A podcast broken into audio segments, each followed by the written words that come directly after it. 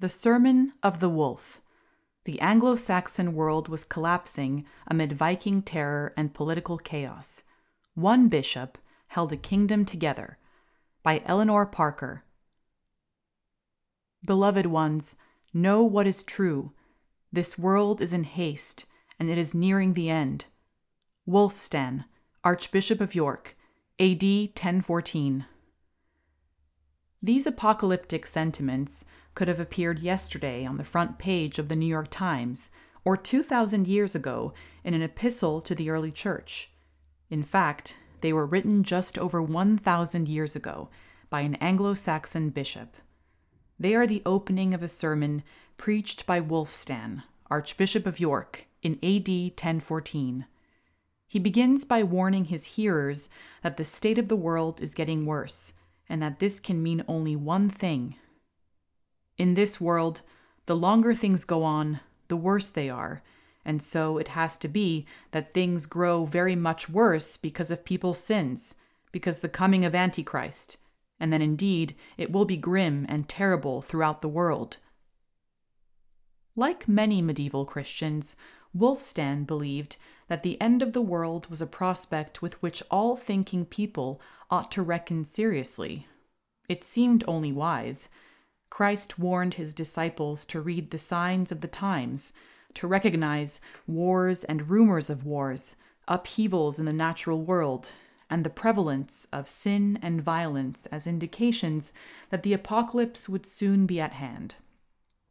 The end of the first millennium, too, seemed to accelerate the prospect of the apocalypse to Wulfstan's contemporaries, and those who can remember the year 2000 will be well aware how significant dates like the turn of a millennium can produce disquiet, even in a supposedly rational age. In 1014, however, Wulfstan had specific reasons for feeling that the end times could not be far away. England was in a dire state. Since the last decades of the 10th century, the Vikings, Anglo Saxon England's old enemies, had been conducting campaigns of persistent and devastating raids, ever growing in intensity. The pressure to resist them had drained the country financially, militarily, psychologically, emotionally. King Ethelred and his advisers tried various strategies to combat the danger but the scale of the challenge was tearing them apart. The court had descended into factionalism, and the king himself was increasingly blamed for all that was going wrong. There's a reason that Ethelred has become known to generations of schoolchildren as Ethelred the Unready, a play on words which implies not lack of preparation, though he could be accused of that, but the idea that the king was badly counseled or ill advised. By 1014, England was facing not just piracy and internal disputes, but the real threat of invasion. At the end of 1013, Ethelred had been forced to flee England, and the country had fallen under the full command of the Danes. Barely a month later, the sudden death of the Danish king Sven unexpectedly turned things upside down again, and Ethelred was able to come back However, Ethelred was only invited back by his advisers, according to a contemporary source, on the condition that he would govern more justly than he had done before, a phrase which seems to suggest little faith that he would do so. In his apocalyptic sermon, Wulfstan speaks to a country in total moral collapse. Nothing has prospered now for a long time, at home or abroad, he says listing harrying and hunger, burning and bloodshed, plague, pillaging, and unfair taxation among the many evils afflicting the nation. But it isn't a warmongering sermon. In fact, Wulfstan says very little about the enemy. He's much more concerned with the idea that under sustained and unrelenting pressure, the English people have abandoned their obligations to family, community, and country. The devil has now led this nation too much astray for many years, and there has been little loyalty among men, though they spoke well, and too many injustices have reigned in the land, he tells his hearers bluntly. Daily one evil has been piled upon another, and injustices and many violations of law committed all too widely throughout this entire nation. Wulfstan goes on to detail all the different ways in which the essential bonds holding society together had begun to break down. He gives specific examples, described in a manner intended to horrify and disgust his audience. His account still has the power to shock a thousand years later. Particularly horrible are his descriptions of desperate people selling their own family members into slavery and his fierce denunciation of the sexual abuse of female slaves. There is no fudging of the details, no opportunity for the audience to turn their eyes away. In stark and brutal language, Wulfstan makes his audience confront exactly what their society has become. No wonder he thought the coming of the Antichrist could not be far away. This sermon is known as the Sermo Lupi, the Sermon of the Wolf. The title plays on Wulfstan's own name, but it is also an apt characterization of the angry tone of his urgent message. In Anglo Saxon culture, the wolf was the ultimate outsider, the archetypal outlaw, a dweller in the wilderness and on the borderlands. This title suggests that Wulfstan, at least on this occasion, embraced the wolf as a facet of his identity it is not gentle preaching, but the howl of a wild beast coming out of the darkness. It's meant to frighten you, to send a shiver down your spine. But Wulfstan was no prophetic voice crying in the wilderness. He spoke from the heart of power and influence. He was an active and experienced politician who had served first as Bishop of London, then as Bishop of Worcester, and Archbishop of York making him the country's second most senior church leader by 1014. He was an advisor to King Ethelred and had been involved in contemporary debates about how to respond to the threat of the Vikings, whether by fighting them, paying them off, or trying to convert them. All strategies used at different moments, with different levels of success. In these times, though, power was no guarantee of personal safety. In 1012, Wulfstan's senior colleague, the head of the English Church, Ælfheah, Archbishop of Canterbury, had been murdered by a Viking army. Whether the end of the world was coming or not, Wulfstan might have felt there was a good chance his own end wasn't far away. Death had become a daily reality. We can only guess what personal fears and griefs lay behind the howl of anger in his sermon. But, wolf though he was, Wulfstan was also the very opposite of an outlaw. He was a maker and writer of laws, who had worked on the formation of Ethelred's legal codes.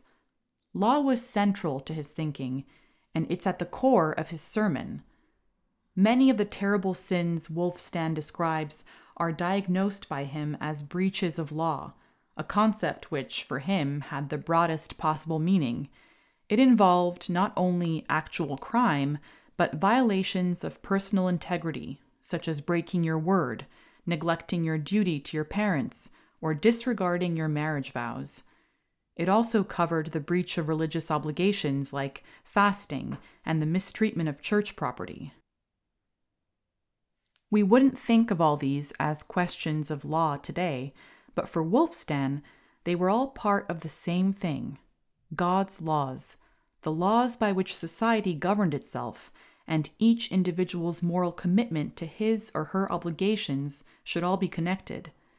They involve the important value of what he calls gederope, an old English word related to our word, truth, which encompasses loyalty, honesty, trustworthiness, and integrity. As he saw it, all these were in jeopardy in 1014. However, for Wulfstan, diagnosing his society's ills as breaches of law was not a source of despair, but an opportunity. It meant he could offer a plan of action. In this sermon, his purpose is not just to denounce and lament, to criticize without providing solutions. His aim is to preach repentance and amendment, to convince people that things can get better, even in the shadow of the end times. The end will come, he has no doubt of that, and right now things are almost as bad as they can be. But there are measures we can take in the meantime, he suggests, things that will help. They won't stave off the apocalypse or keep the Antichrist away, yet they're still worth doing, both morally right in themselves and a remedy for present evils. His message is simple repent, repair, do better. There's no pretense that it'll be easy. A great wound needs a great remedy, he says, and a great fire needs a great amount of water if the blaze is to be quenched. The worse the situation, the more work and collective effort it will take to mend it.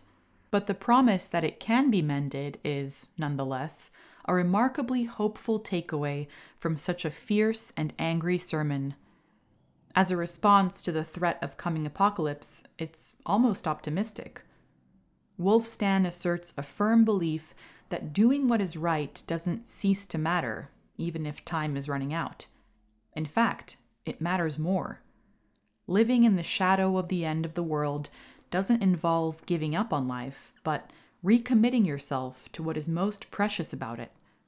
For Wulfstan, that means especially strengthening the bonds we share with other people our families and communities, the vulnerable and the poor, those we trust, and those who need to be able to trust us.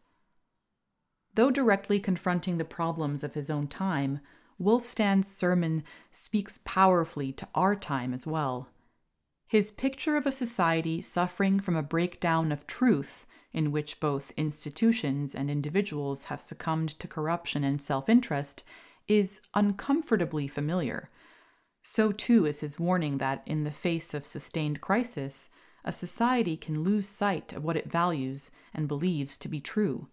Fear and despair can make people do terrible things, sacrificing even what they hold most dear.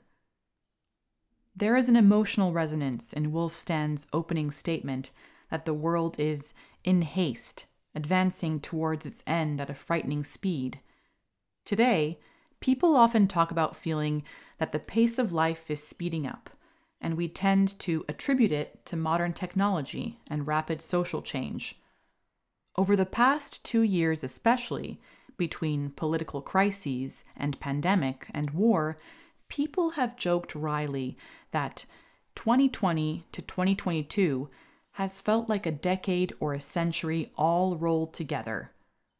The problem is not really the speed at which things are happening, but the feeling that we can't keep up with them. We struggle with the disparity between the pace at which events are unfolding around us and our ability to process them, mentally and emotionally, barely finished with one once in a generation crisis before we're suddenly plunged into the next. It's like being caught in a fast flowing river, swept along by the stream, just trying to keep one's head above water. It seems the people of Wulfstan's time felt the same. In their time and our own, this sense of haste can lead to feelings of helplessness or despair. If things move so fast and they're only going in one direction, what's the point of trying to change what's happening? But Wulfstan's conclusion stresses action, the belief that there are still things worth doing and steps that we all can take. Let us do what we need to do. Turn toward the right and abandon wrongdoing, and earnestly atone for what we previously did wrong.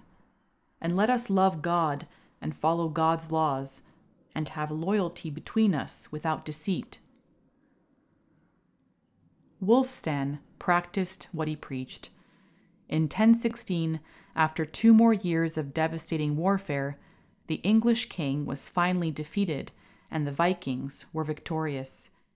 England was conquered, and the Danish prince Canute a young Viking whose actions so far had shown evidence of nothing but brutal cruelty to his enemies, became king.